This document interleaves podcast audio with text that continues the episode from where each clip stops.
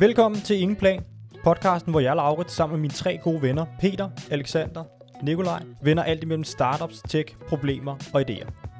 Vi har oplevet lidt tekniske problemer. Jeg mister forbindelsen under optagelsen. Vi beklager, hvis der er steder, hvor lyden ikke er super, men ikke desto mindre, så handler dagens podcast om iværksætteri og nærmere manglen af den i Danmark. Først kommer vi ind på en rapport fra Dansk Industri, der giver en nærmere status på det danske iværksættermiljø. Derefter taler vi ind på ventureinvesteringer i januar og februar.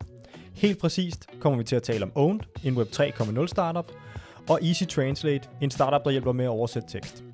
I første del af episoden vil vi diskutere, hvorfor Danmark ligger under gennemsnittet i forhold til resten af Europa, når det kommer til iværksætteri. I kommer til at høre vores tanker til, hvorfor dette kunne være. I anden del af episoden vil vi se nærmere på to danske startups, Owned og Easy Translate, som nylig har rejst penge. Vi vil diskutere deres produkt, hvad de tilbyder, og hvad der gør dem interessant. Jeg håber, I har lyst til at lytte med, og det næste, I hører, er vores samtale sammen.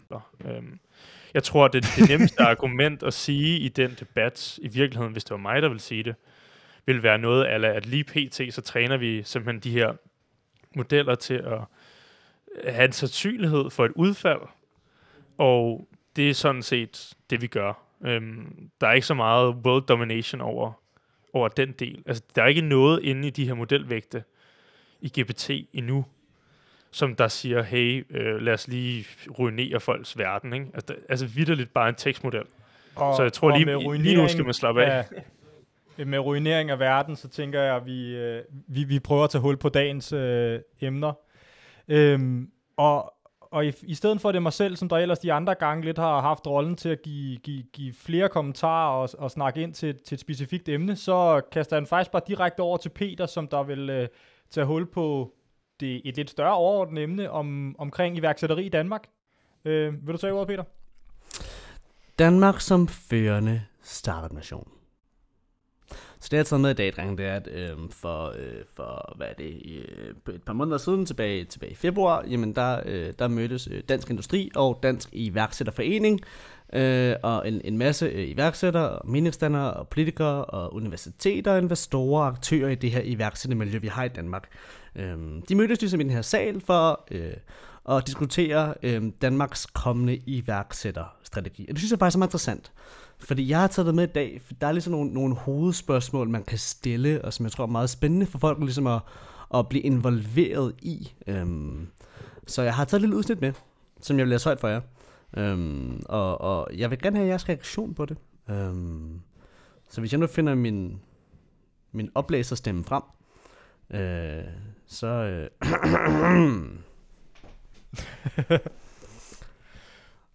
Hvordan sikrer vi flere succesfulde startups? Hvordan får vi skabt et mere mangfoldigt iværksætteri? Og hvordan gør vi det mere attraktivt at investere i iværksættere og vækstvirksomheder? Det var nogle af de hovedspørgsmål, der kom ud fra den her mini-rapport, som øh, blev udgivet efter øh, det her store møde, der var tilbage den 1. februar i 2023. Fordi iværksætter er en sjælden art i et land som Danmark, hvor der hersker en udbredt lønmodtagerkultur. Selvstændige udgjorde således blot 7,5 procent af de beskæftigede i Danmark i 2022, hvilket er knap det halve af resten af EU. Det er desuden kun hver fjerde danske iværksætter, som er kvinde. Og det understreger lidt, det, det, det, det indskudsætning, det er hver fjerde, som er kvinde. Det er endda til trods for, at stort set lige mange mænd og kvinder i udgangspunktet går med en drøm om at blive iværksætter. Spørgsmålet er altså, hvordan får vi skabt en stærkere iværksætterkultur, som vi som samfund i højere grad formår at udnytte den enkeltes fulde udviklings- og forretningspotentiale. En mere entreprenant kultur er et fundament for en fremtid med levedygtige og bæredygtige virksomheder. Så tilbage til hvad Peter. Mit point er, i Danmark, der er vi et velfærdssamfund, øhm, hvor man måske skulle tro, at i og med, at der var ligesom noget at falde tilbage på, der var ligesom et sikkerhedsnet, så vil folk muligvis tage mere risiko, og der vil være flere iværksættere. Derimod, så er vi selvstændige i Danmark, der er ved 7,5 procent. Og vi udgør, jeg skal sige, det, det er halvdelen af, hvad der er i resten af EU. Det chokerede mig. Og det er kun en fjerdedel af de danske iværksættere, der er kvinder. Den fjerdedel. Selvom vi har et velfærdssamfund, hvor man måske kunne argumentere for, at der er noget at falde tilbage på.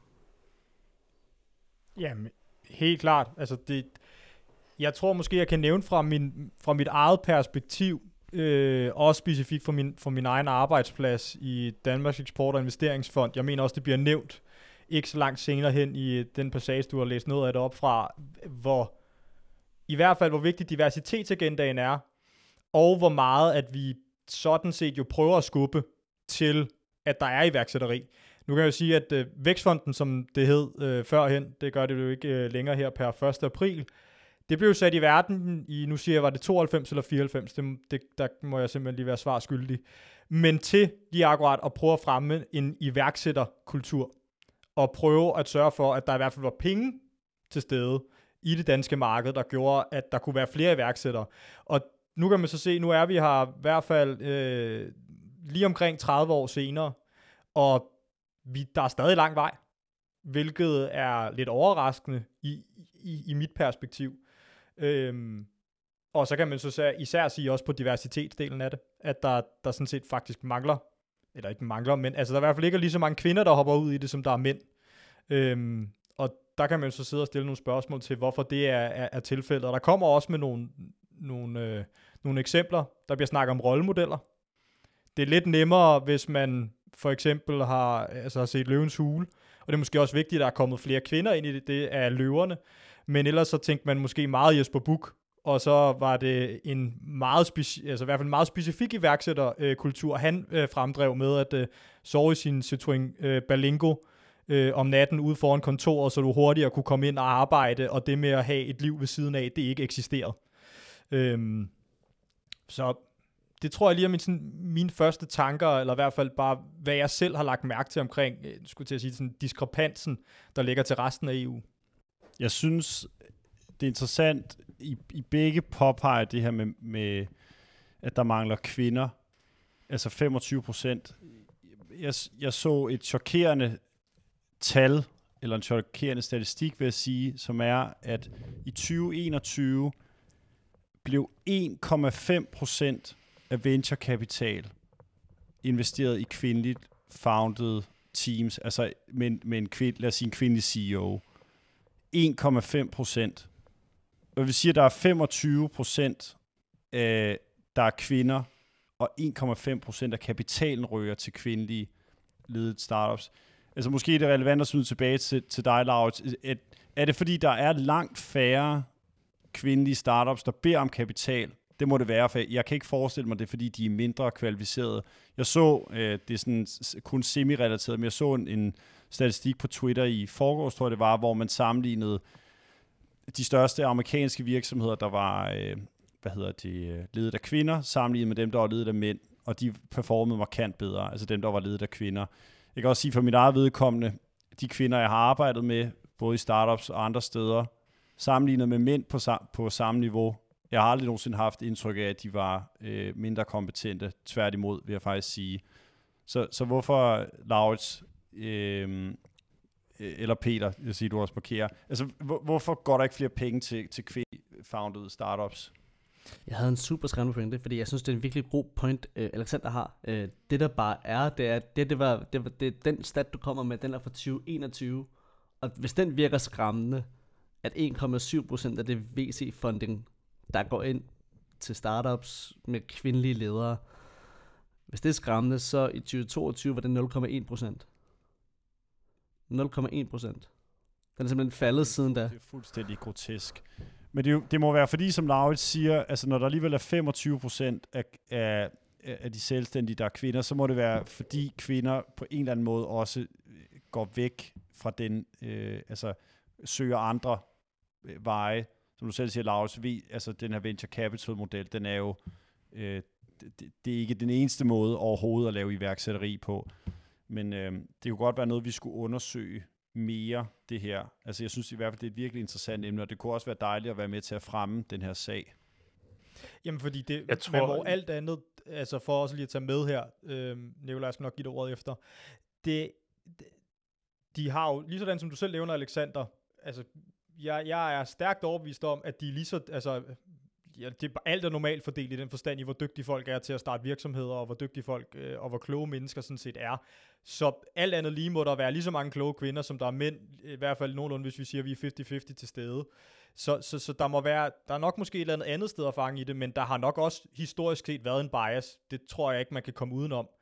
Øh, ja, hvis man kigger på teamsene, som der øh, primært driver øh, venturekapital, altså venturekapitalfonde eksempelvis, det er mænd, og man ser det øh, generelt. Men der er jo også kommet nogen frem, øh, øh, altså af fonde, som der for eksempel er rent øh, kvindelige øh, GP's, der driver det.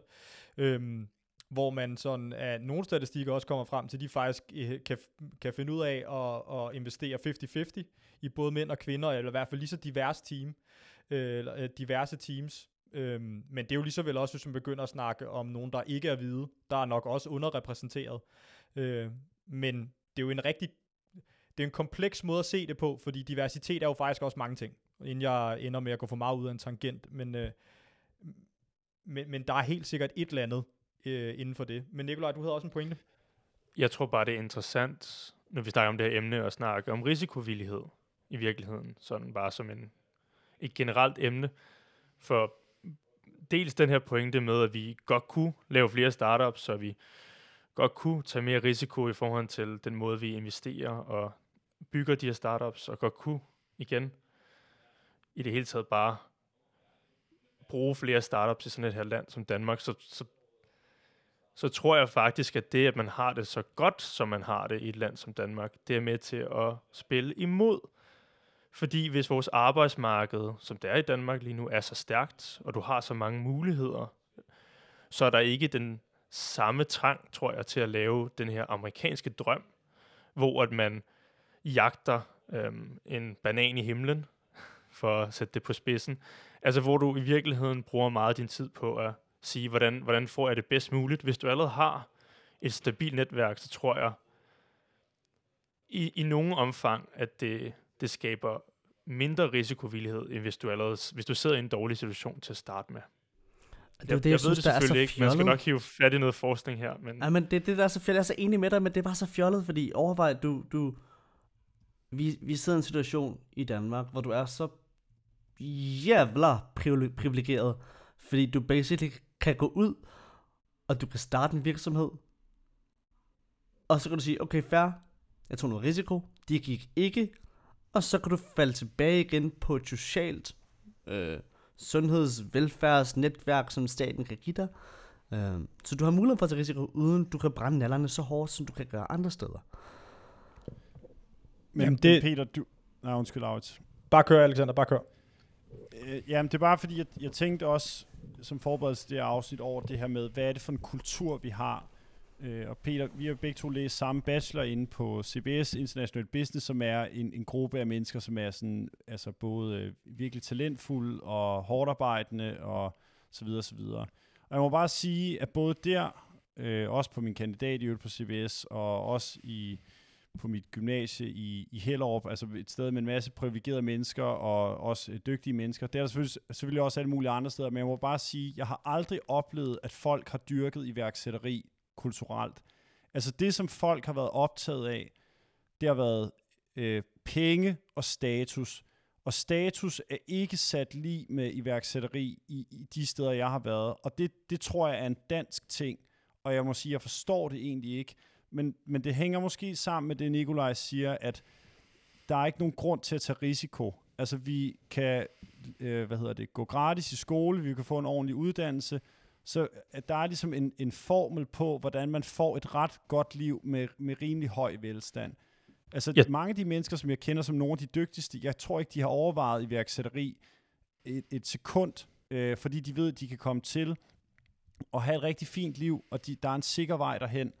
Øh, og, og for mig er det absurd, at jeg prøver selv at gå imod det. Jeg har ikke stiftet noget selv dog, men, men er jo i, i, i miljøet og, og de her ting, og jeg synes, der er så meget øh, i det, men folk forstår jo nærmest ikke, hvorfor man gør det, fordi at, selvom du, som, som det du siger, Peter, med, der er jo et sikkerhedsnet, det kan jo nærmest ikke gå galt, altså så er det sådan, så folk, de gør det ikke alligevel, og jeg tror bare, vi kunne have gavn af, øh, måske i, i uddannelsessystemet generelt, at være bedre til at, at snakke om det her, og, og fortælle om, hvad der er af muligheder, og simpelthen uddanne folk, og også udfordre den sådan gængse tanke, der er omkring det, ikke kun i vores generation, men også i vores forældres generation. Men tror du ikke, Alexander, det, det er jo bare den, den danske model i en nødskal, det her? Altså folk snakker ikke rigtigt med hinanden på, altså i det offentlige transport, og, og, og folk er lidt for sig selv, og de, de gør lidt deres egen ting. Jeg, jeg tror, det var, hvad er det, de hedder? Er det, er det M4? Nej. M3? Metrolinjerne? Nej, ikke metrolinjerne. Det her, det, her, det her firma, som der tager en masse patenter for sådan noget som, det kan være post-its, eller, eller det er sådan en patentfirma. De var ude og lave oh, en undersøgelse. M3, ja, ja, ja. Anyways, ja, de, de var ude og lave en undersøgelse øh, for, hvad der skabte flest patenter, hvad var årsagen til det. Øhm, og den årsag, de fandt i virkeligheden, det var, hvis folk snakkede sammen øhm, under frokosten. Det var den største faktor i virkeligheden for at skabe et patent. Det var, når du havde forskellige domæner, der snakker sammen. Øhm, så får folk gode idéer, og så går de ud og, og kapitaliserer på den idé. Og jeg igen tilbage til danske modellen, der har du godt se, at det, der er noget modsætninger her, her med, at vi ikke er så, så dygtige til at komme ud af vores egen øh, cirkler. Øh, og det tror jeg igen har noget med den her risikovillighed at gøre, ikke? Jeg tror faktisk måske, jeg vil smide på også, jeg kunne rigtig godt lide det, du nævnte med The American Dream, og lidt kulturdelen. Nu kan jeg jo sige, min, altså min opvækst er nok meget lige Alexanders, øh, jævnført, at jeg har lyst til at sige, at vi har gået på samme folkeskole, samme gymnasie, og sådan set dog øh, forskellige linjer og forskellige interesser som udgangspunkt, men også øh, samme universitet. Øhm, jeg har aldrig rigtig sådan hørt noget om iværksætteri, da jeg var lille, eller for den sags skyld, nu tænker jeg bare skole. Skolemæssigt af, af, hvor det kommer fra, hvor hvis man tager det American Dream, eller i hvert fald USA generelt, men mere en entreprenant øh, kultur generelt, det er, at det er noget, man bare får, får ind der, får nævnt i, at det gælder om at prøve på en eller anden måde at skabe noget nyt, eller i hvert fald prøve at forbedre sin situation. Øh, mere på en eller anden måde, og det er så oftest ved selv at prøve at starte øh, et eller andet form for, for virksomhed, frem for at man ikke sådan tænker på, okay, hvad kunne man selv være dygtig til, og hvad kunne man selv prøve at hjælpe til med her i det danske, altså at vide, hvordan man, jeg skulle til at sige, starte en virksomhed, hvor skulle man, altså, hvad skulle man begynde med, hvilke overvejelser skal man have, hvad, hvad gør, at man måske kan få lavet et godt produkt, hvad gør, at man kan lave et dårligt, eller et mere træls produkt, eller hvad det skal være. Og øh, det er selvfølgelig ærgerligt, men, men, I kan stadig høre mig, ikke? Jo, jo, sagtens. Og det gode er, at vi behøver ikke verden. Vi kan sagtens fortsætte uden verden. Vi er... Mås- Måske det er årsagen til, at vi mangler iværksættere. Altså, vi mangler, vi mangler noget, noget sådan basic infrastruktur, som måske først kommer på plads inden for de næste par år, og så tager folk simpelthen bedre muligheder for at, for at starte noget. Må jeg læse noget højt for jer? I den her rapport, jeg snakker ja, om før, øhm, der står der, at det er vigtigt at vække børns og unges iværksætterlyst allerede i grundskolen, hvor det er nuværende tidspunkt er øh, for snævert uddannelsesfokus. Og øh, uddannelsesstederne mangler viden om iværksætteri. For eksempel, øh, hvad er årsagen til, at piger omkring 7. klasse mister lysten til at starte virksomhed? Det er som om, der er et greb. Det er som om, der er en der er, en, der, der, der er en start i løbet af folkeskolen, hvor der måske er et grundlag, en infrastruktur, som faktisk gør, at folk synes, det er interessant. Men så forsvinder det igen. Ja.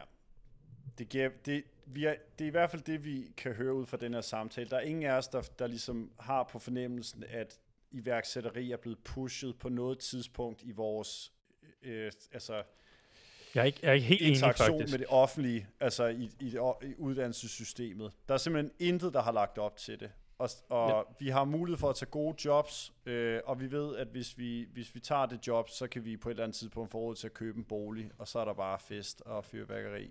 Jeg synes, jeg er ikke helt enig. Jeg synes, at universiteterne, især i sådan nyere tid, inden for de sidste par år, har haft større fokus på det. Især fordi, jeg vil antage, at man har kigget over på USA og Silicon Valley og tænkte, det vil vi rigtig gerne have noget af her i, øh, i Danmark. Ja, altså vi har jo også noget som den, en af de største robot-hubs i Odense, og vi har en, vi, altså, jeg tror hovedsageligt, når vi, vi fire snakker sammen, så er vi måske lidt farvet, at vi kigger på de her vækstrejser, som kun handler om, om, om SAS nærmest. Nej, jeg tror, du er ret, Nikolaj, det er blevet bedre. Det er også mit indtryk. Det er også mit indtryk, at der sker noget inden for kvindeligt iværksætteri. Altså igen, jeg, jeg sidder ikke og laver investeringer, men, men, men måske kommer vi bare... For, altså, det, der er jo noget forsinkelse på, hvor hurtigt de der ting ændrer sig. Så måske kommer vi bare fra et sted, som ikke har været så godt i forhold til det, men, men er på vej et, et bedre sted. Jeg er også klar, mit indtryk øh, er for eksempel også konkret, at CBS har meget mere det her på dagsordenen, end hvad de havde for 10 år siden. Ja, lige præcis. Ikke? Og behovet ved jeg ikke rigtigt, om har været der på samme måde som... Altså hele fundamentet igen for USA er bygget op omkring den... Altså nærmest hele fundamentet er bygget op omkring, at man sin egen lykkes med, og at man, man har den her amerikanske drøm om, at man skal bygge et eller andet, der bliver kæmpestort, og så går man afsted. Hvis du, hvis du starter med det udgangspunkt, så tror jeg, at risikovilligheden stiger markant. Jeg tror også, der er mange andre faktorer, der faktisk også spiller ind her, men jeg har måske lige lyst til at sige, at man, man kan jo tænke det lidt sjovt med forretnings, øh, hvis vi lige tager VC i Danmark. Vi har jo Pre-Seed Ventures. Nu kom det sådan set også ud af noget, noget stats, øh, jeg skulle til at sige støttet, eller statsejet til at starte med. Øh, men de ligger ude i DTU for at prøve at støtte og fremme øh, altså højteknologiske virksomheder. Og der tror jeg faktisk næsten, at DTU i længere tid har været dygtigere til at prøve at lave iværksætteri og få brugt teknologi på en større omfang, end eksempelvis CBS der er CBS, der passer nok mere ind til, jeg har lyst til at sige, det hedder konsulenthus, det hedder et revisorhus, det hedder et advokathus, og det gælder om bare at prøve at komme med i enten de store virksomheder, der er allerede etableret i Danmark. Det er egentlig det, man primært bliver lært øh, op i. Og jeg tror egentlig faktisk, at øhm, med det, for, for det her emne, tænker jeg, at vi rykker over til det næste. Og det er lidt for at prøve at tage fat i måske nogle af øh, de øh, investeringer, som der faktisk er blevet gennemført her i de to første måneder i, øh, i Q1. Og nu siger jeg de to første måneder, så er det ikke helt Q1. Vi har ikke marts med, øh, men det er decideret faktisk min arbejdsgiver, som der bruger energi på, på baggrund af nyhedsartikler, der kommer ud, at øh, samle op alle transaktioner, bliver det kaldt, men investeringer inden for, for, for venture space, der er over en million danske kroner, hvis jeg husker rigtigt. Øh, og der har vi, øh, øh, har Alexander taget... Øh, valgt en virksomhed ud, som vi lige vil bruge lidt energi på at snakke omkring øh, på den liste. Så jeg vil egentlig faktisk bare give ordet til, til, til Alexander. Jo, tak. Jeg synes, jeg vil starte med at sige, at i januar og februar er der lavet 19 investeringer, som er på den her liste. Nej, 18, undskyld. Og øh, der er investeret i alt 2 milliarder kroner. Og øh, hvis man kigger på det helt overordnet, så er der ligesom tre virksomheder, som hiver enorme beløb hjem.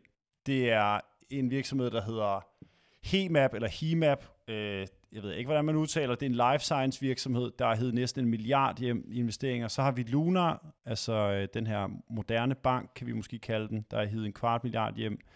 Og så har vi øh, med 300 millioner en, øh, en virksomhed, der hedder EvoSep, som også er life science. Vi kan godt starte med den virksomhed, jeg har valgt, som faktisk er den mindste investering på 5 millioner, som er gået til to drenge, der hedder... Nej, nu har jeg smidt navnet. Var det Albert? Det er Anker, øh, ved jeg, den ene af dem Anker. Anker. Øh, jeg finder lige navnene bagefter, øh, fordi de er virkelig cool. Det er to. Den ene går stadig i gymnasiet, den anden er gået, lige gået ud af gymnasiet. Og de har lavet en... Øh, jamen, det hedder vel en platform, altså hvor men det minder meget om en altså e-commerce side, som hvis man skulle gå ind og købe tøj. Men, men man køber ikke tøj, man køber, øh, man køber NFT'er. Og det de, det de ligesom siger, ligesom mange andre øh, i øvrigt vil jeg mene, det er, at i, at komme ind i krypto, det er for svært, og det er for kompliceret, det her med, at man skal have sin egen wallet. Øh, vi kan måske lige forklare, hvad en wallet er om lidt. Men, men, men øh, men, men det der er, det er, at de siger ligesom, du kan betale med Apple Pay, eller dit almindelige Visa-kort, og så kan du købe en NFT gennem dem. Og de har så ikke alle NFT'er, de vælger specifikt nogle kollektioner for store brands. De har blandt andet noget for Nike, Adidas, Dolce Gabbana, hvis man kan, hvis man kan huske dem. Noget, der hedder Suki, og så øh, en, der hedder Kith.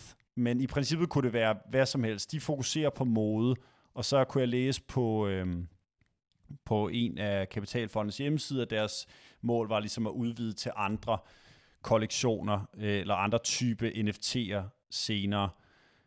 Og jeg synes det er meget spændende, at der at øh, først og fremmest nogle, nogle unge gutter her, der øh, har givet sig kast med det, er virkelig sejt. Først og fremmest, undskyld, at jeg øh, smed navnene. Jeg har simpelthen øh, lukket den tab, hvor de stod. Det var ikke så klogt, og jeg kan ikke huske så godt.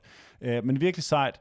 Og så kunne jeg godt tænke mig at starte med, med jer. Altså, øh, hvad, hvad, hvad, hvad tænker I om jeg, jeg har også selv en del tanker omkring, hvad, om det her giver mening eller ej, så jeg skal ikke sidde og bedømme ideen, jeg er sikker på, at den er god og så videre, men der er i hvert fald nogle overvejelser, øh, som jeg er sikker på, at de gør sig øh, i forhold til, hvordan de skal produktudvikle og investorerne. Hvad, hvad tænker du, Peter, når du øh, hører om Owned, som de hedder? Jeg vil først og fremmest gerne sige, øh, i, i, i, i løbet af samtalen, vi havde tidligere, og så for at til den her samtale nu, jeg synes, det er super cool at være i deres alder og gå ud og rejse penge øh, i, i ren iværksætterkultur-regi.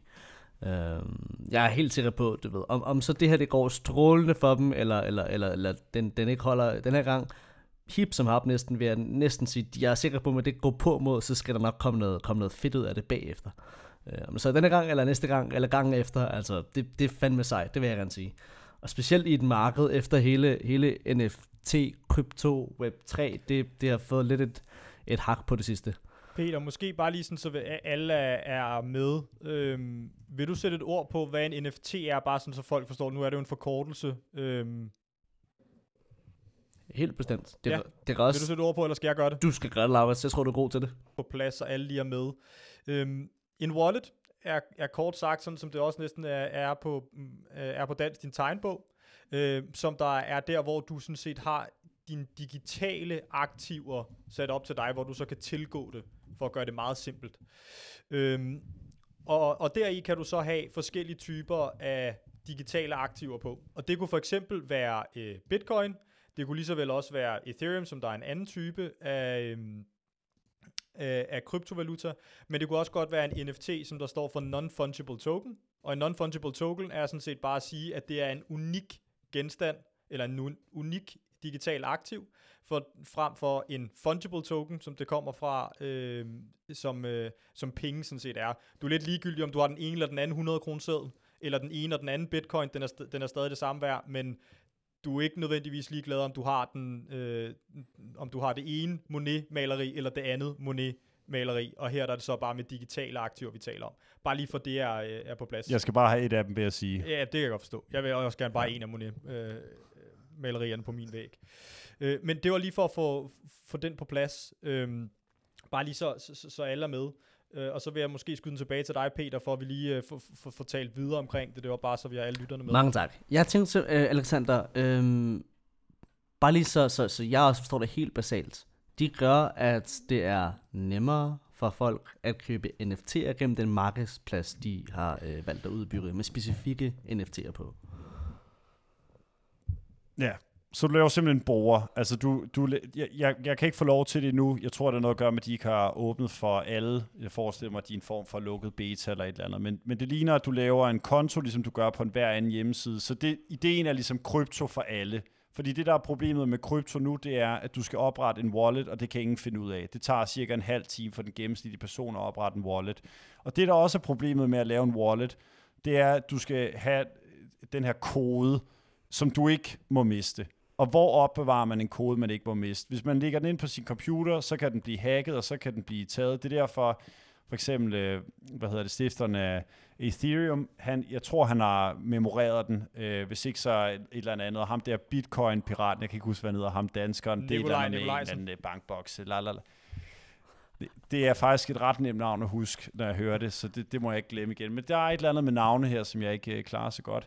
Anyways, så, øh, så er ideen, at folk ikke skal have en wallet, fordi hvis man mister koden til sin wallet, så kan man aldrig få den igen. Det er ligesom det, der er ulempen. Altså som i alt det, du har i den tegnebog, det er tabt.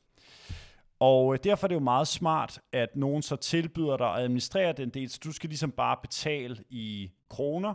Øh, så, så det jeg kan se, hvis du sammenligner med, hvis du køber noget ind på deres platform, sammenlignet med noget, som ligger på OpenSea, som er sådan den mest kendte øh, NFT-platform, så betaler du 500 dollar, altså 3.000 cirka, for at, at købe den igennem dem, og det er så det, de tjener. Jeg går ud fra, at det er det, forretningsmodellen er.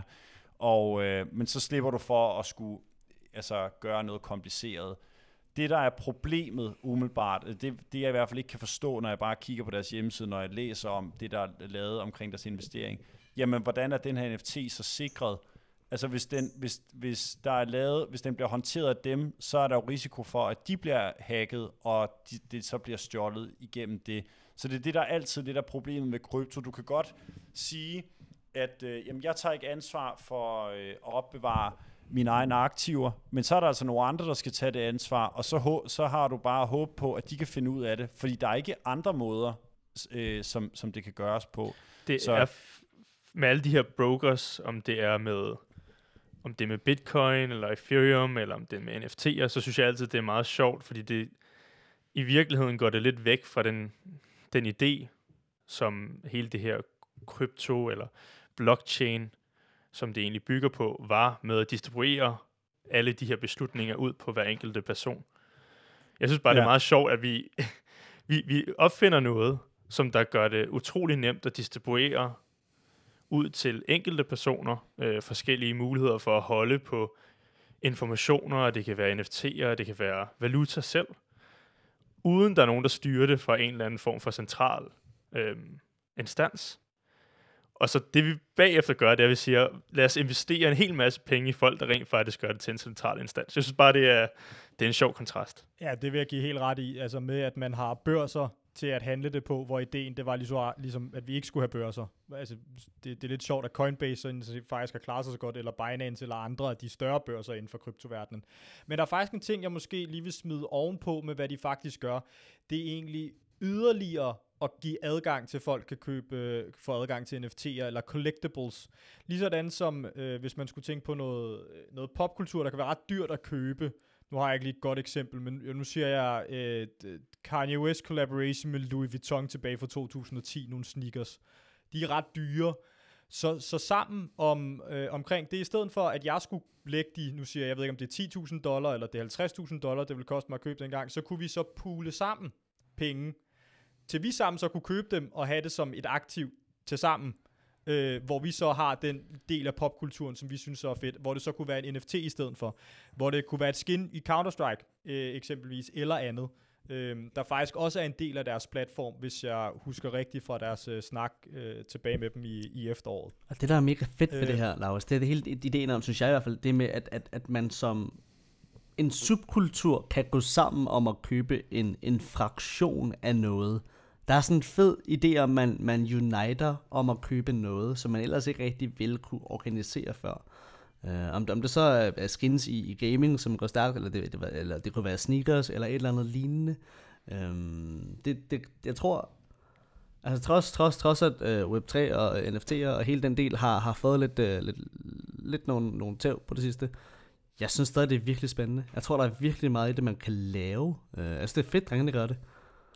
Altså, super fedt, de gør det. Mm. Jamen, men jeg vil lige sige, jeg kan altså ikke se på deres hjemmeside, at de laver det her. Jeg forstår godt konceptet, og jeg ved, at der er andre, der, der øh, altså ikke nødvendigvis inden for krypto, der kender ikke nogen, men der er også helt det her med, at, at man kan dele som en, øh, om en Mærsk-aktie, fordi man ikke har råd til at købe dem helt. Så det, det der koncept er, er kendt, men jeg kan ikke se, at det er det, de gør. Øh, så det, skal, det, det, er måske heller ikke så, det er måske heller ikke så vigtigt, men, øh, men en grund til, at jeg nævner det, er fordi, en af, en af de argumenter, der er for at eje en NFT, det er jo, at det giver nogle rettigheder. Det kunne være rettigheder til materielle ting, altså fysiske goder, men det kunne også være til et emne, eller undskyld, til et event. Og det, der er problemet, det er, at hvis du deler en NFT, så er der først og fremmest, så er der ingen af der altså ejer den, så er det sådan noget med, at det bliver lige, så står øh, owned sikkert som ejer, på blockchain, og så har de et eller andet separat system, hvor I så fordeler den.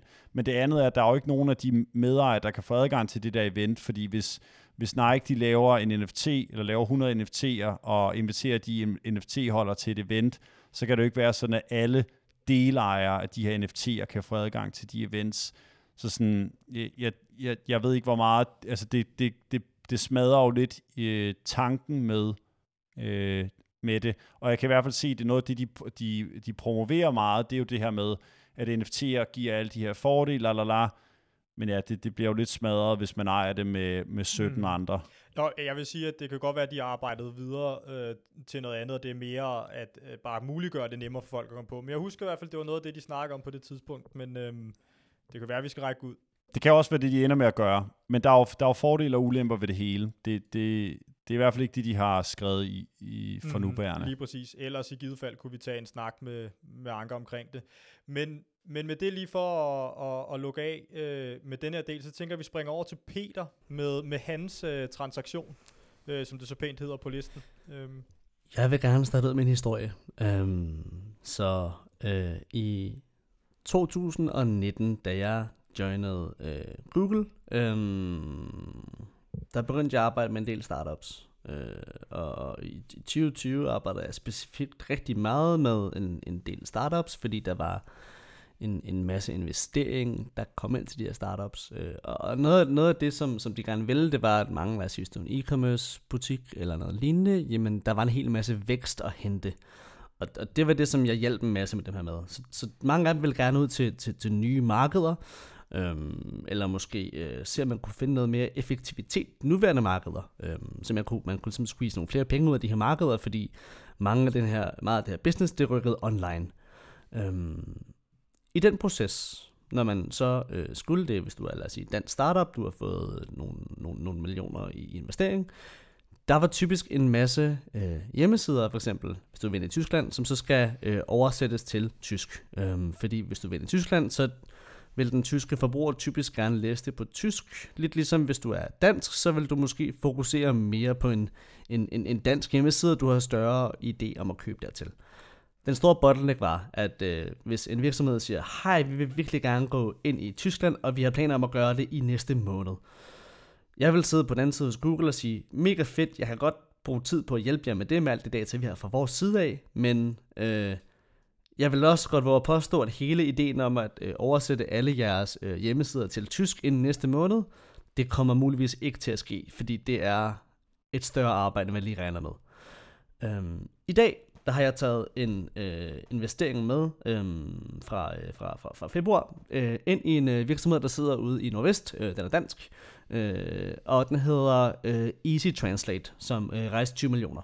Og det, som Easy Translate gør, det er, at øh, Øh, de, gør ligesom, de, de gør en masse ting, men deres, deres basale produkt er, at de har en øh, platform øh, på internettet, hvor de hjælper med hurtigere at øh, hurtigere kunne øh, oversætte øh, dine forskellige hjemmesider eller spil eller noget lignende.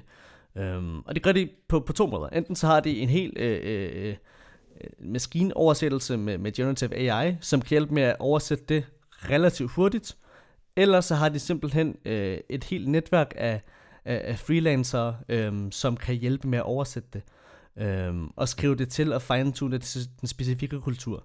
Øh, og grunden til, at jeg har taget det her med i dag, det er ret interessant, fordi øh, det der er med det her, det er, det det egentlig bygger på, det er, at de...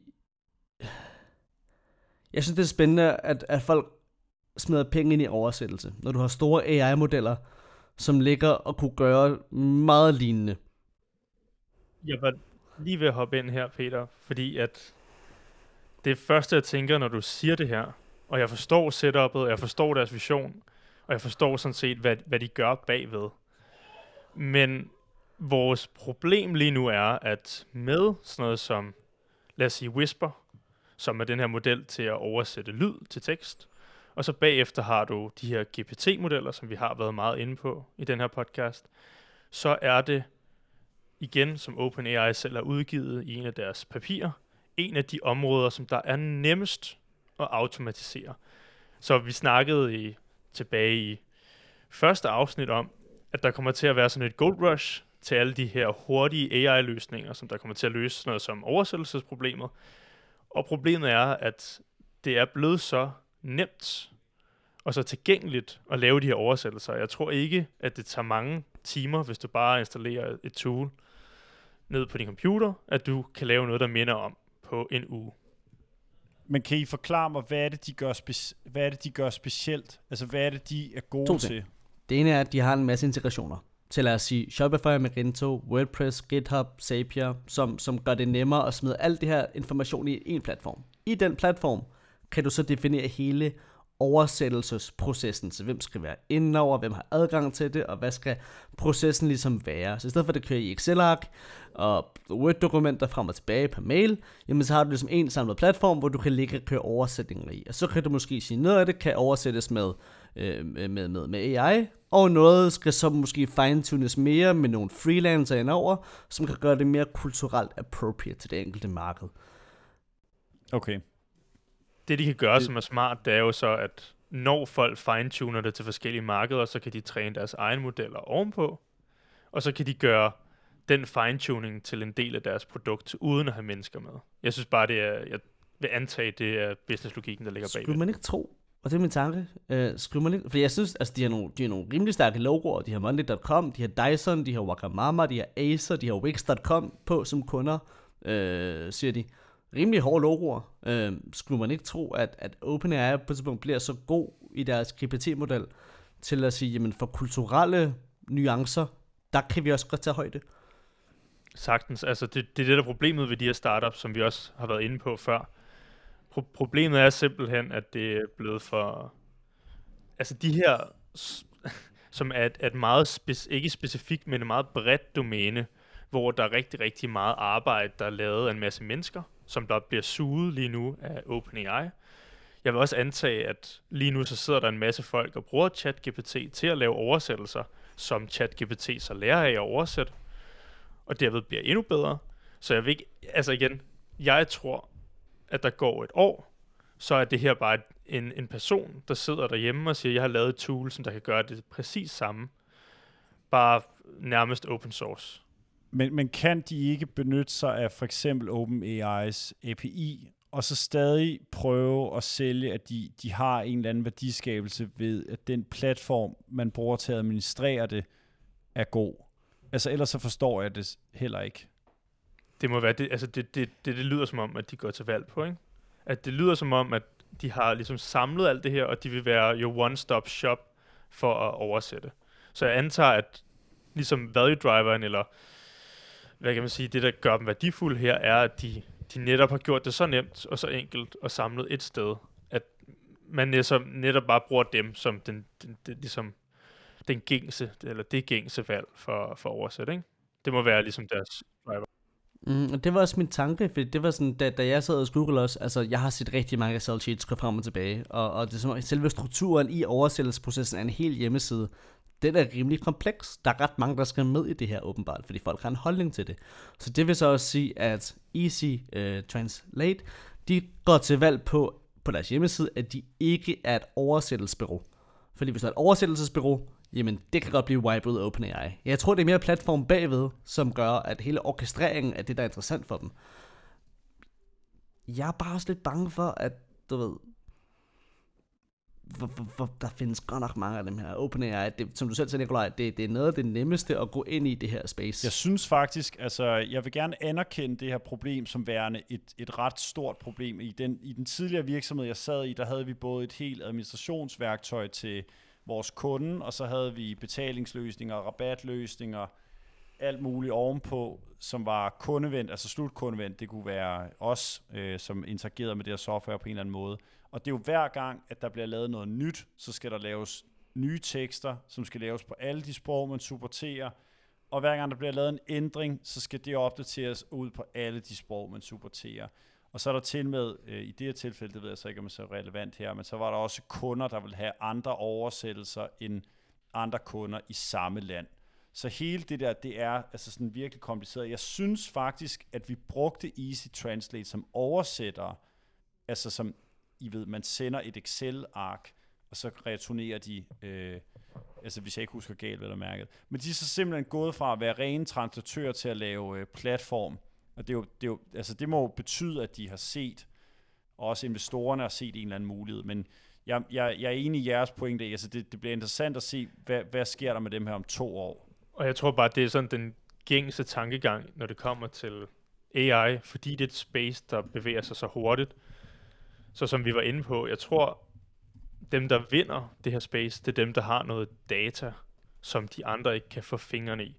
Så når du først sidder på et eller andet datagrundlag, som ikke er open source, så er det meget, meget svært at kopiere med de her store AI-modeller. Så jeg tror, at vi kommer til at se rigtig mange, ligesom vi har været inde på, gå imod det her gold rush. Det vil sige, at vi, vi laver de her gængse produkter, som er ting, vi ved, folk har behov for. Så kommer de til at få nogle rigtig høje evalueringer, fordi det er super, super godt til at starte med. Indtil at det bliver så, igen, OpenSea, at folk bare laver de her tools mere eller mindre selv. Man kan allerede se, at der er kommet en ny version af open source version ud af den her nye GPT-model, hvor man i virkeligheden ikke engang behøver at, at skrive op imod OpenAI. Så det, det, er virkelig, det er virkelig svært at sige. Jeg synes, det er en, en genial idé, især hvis den var blevet lavet for et par år siden. Men, men nu ser vi bare en, en helt ny mulighed for, at de her idéer de kommer til at blive rigtig hurtigt store, og så antager jeg, at de bliver kappet af, når, når der er andre, der får fingrene i samme data eller samme modeller. Og det kan og de få fingre i nu. Jeg har lyst til at sige med de ord, og jeg lige selv bare lige sætter, sætter lidt på. Nu kan jeg jo se, at Easy Translate er fra 2010. Det er nogen, der har været i gang i lang tid, og nok endt med at indse, at de nok skulle prøve at pivotere over til noget, for at de kunne følge med og, og andet, øh, frem for at det er nogen, der måske nødvendigvis har været specifikt med på Gold Rushet. Øh, men med de kloge ord fra, fra Nikolaj, og forhåbentlig lidt ek- og en lille smule kloge ord fra mig også her til, til sidst, så øh, vil jeg sige øh, tak til jer lytter for at lytte med. Og øh, håber, I har lyst til at lytte med næste gang. Hvad, hvad gutter, synes I, det har været sjovt i dag? Jeg har hygget mig. Jeg har hygget mig. Det var godt. Jeg synes stadig, I er meget søde. Altså, jeg kan godt blive ved. Ja, Og med 7 ud af 10. ørerne, med ordene ud over 7 ud af 10, og vi alle sammen er søde, så, så lukker vi af. Øh, tak alle sammen.